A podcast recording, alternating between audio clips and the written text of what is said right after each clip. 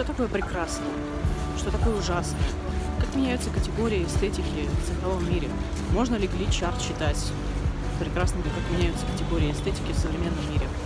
Сегодня нам предстоит обсудить эти вопросы с кандидатом философских наук Еленой Петровской. И сейчас мы направляемся на встречу с ней.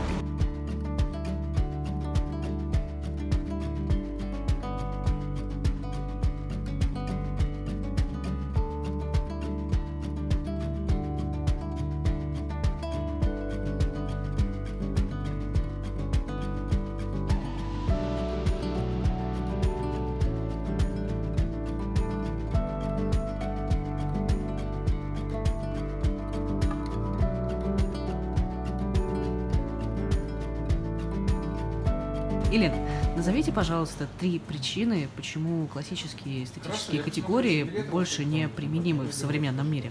Эстетические категории прекрасного, ужасного не Но я бы сказала, первая причина, э, это почти шутливый ответ, э, потому что нет такой пары прекрасное и ужасное. Есть пара прекрасное и безобразное.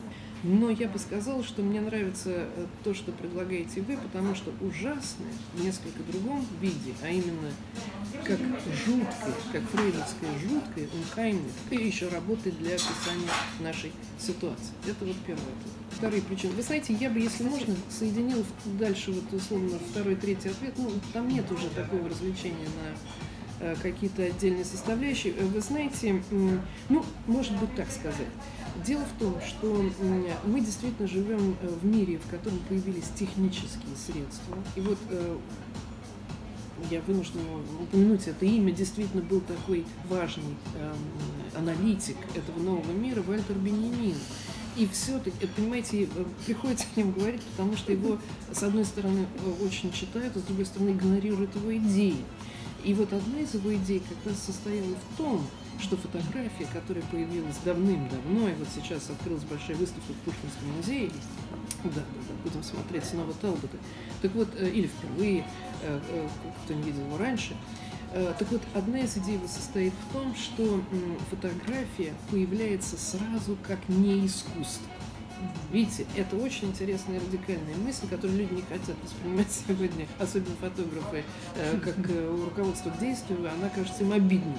Но на самом деле в этом было что-то, потому что он с самого начала понимал, что э, искусство есть некоторая стилизация и э, есть э, некоторая попытка вернуть, повернуть назад технический прогресс. Вот я на этом настаиваю. Э, вы можете прочитать это, это высказано несколько иначе, но я, в общем, не грешу против правды в его маленьком сочинении «Краткая история фотографии». То есть техническое средство для него есть инструмент критического анализа. И обязательно является таковым, если, конечно, оно не подвергается коммерческому использованию, и тогда начинается деградация технического средства, и в том числе его превращение в искусство есть признак такой деградации. Поэтому красота и техника вещи несовместимы. Третий момент важный. Э, э, с Бенемином или Бесом должно быть понимание того, что э, меняется реципиент, так сказать в XIX веке появляется публика. Вот, э, есть такое э, обозначение для этого нового реципиента публика. Но можно назвать ее и по-другому, как это сделал Бадлер, который очень эм, э, нервно отнесся к появлению фотографии. Он говорил о том, что фотография не только лишает нас способности воображать, потому что она слишком насыщена деталями, она слишком подробна. Эта подробность убивает нашу способность воображения но она также потакает вкусом толпы, говорил Бадлер. Вот, толпа, толпа публика. Толпа публика – это тоже то, что отрицает прекрасно, потому что толпа публика – это фактически прообраз э, нового социального субъекта, который выходит потом уже на авансцену истории масс, э, это прообраз нового субъекта восприятия коллективного, который не знает красоты, потому что его восприятие описывается другими терминами. Бенемин называет это однотипностью, вот утратой аур. То есть на место уникального приходит масса. И вот массовое, конечно, должно описываться другими категориями, не такими, как красота. Вот это еще одна причина. А что дальше? Дальше, дальше больше. Дальше идет жизнь, развитие, дальше нейросети.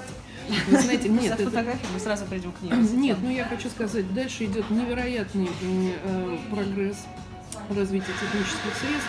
И очень важно понять, э, в какой среде мы находимся и в каких отношениях с техникой. Понимаете, техника это уже не протез, Э, не то, что помогает человеку, вот в старом смысле этого слова, это и есть э, наша природа, не есть техника. То есть вот просто появление нейросетей в каком-то смысле обозначает рубеж, потому что я очень плохо в этом разбираюсь, но насколько могу судить, уже невозможно понять, как они действуют. То есть есть некоторый принцип действия мозга, и вроде бы этот принцип воспроизводится в сетях, но реконструировать его пошагово не представляется возможным. Это означает не просто некоторую автономию э, самой нейросети, но это также означает, что нейросеть есть некая всеохватная среда, частью которой является человек. И вот как мы будем описывать эти отношения?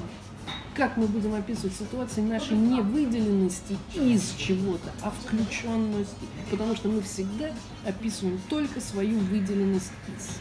И вот мне кажется, очень важно найти термины, категории для описания этой включенности. На этом все. Обязательно подписывайтесь, ставьте лайк, если вам понравилось видео. До новых встреч. Пока-пока.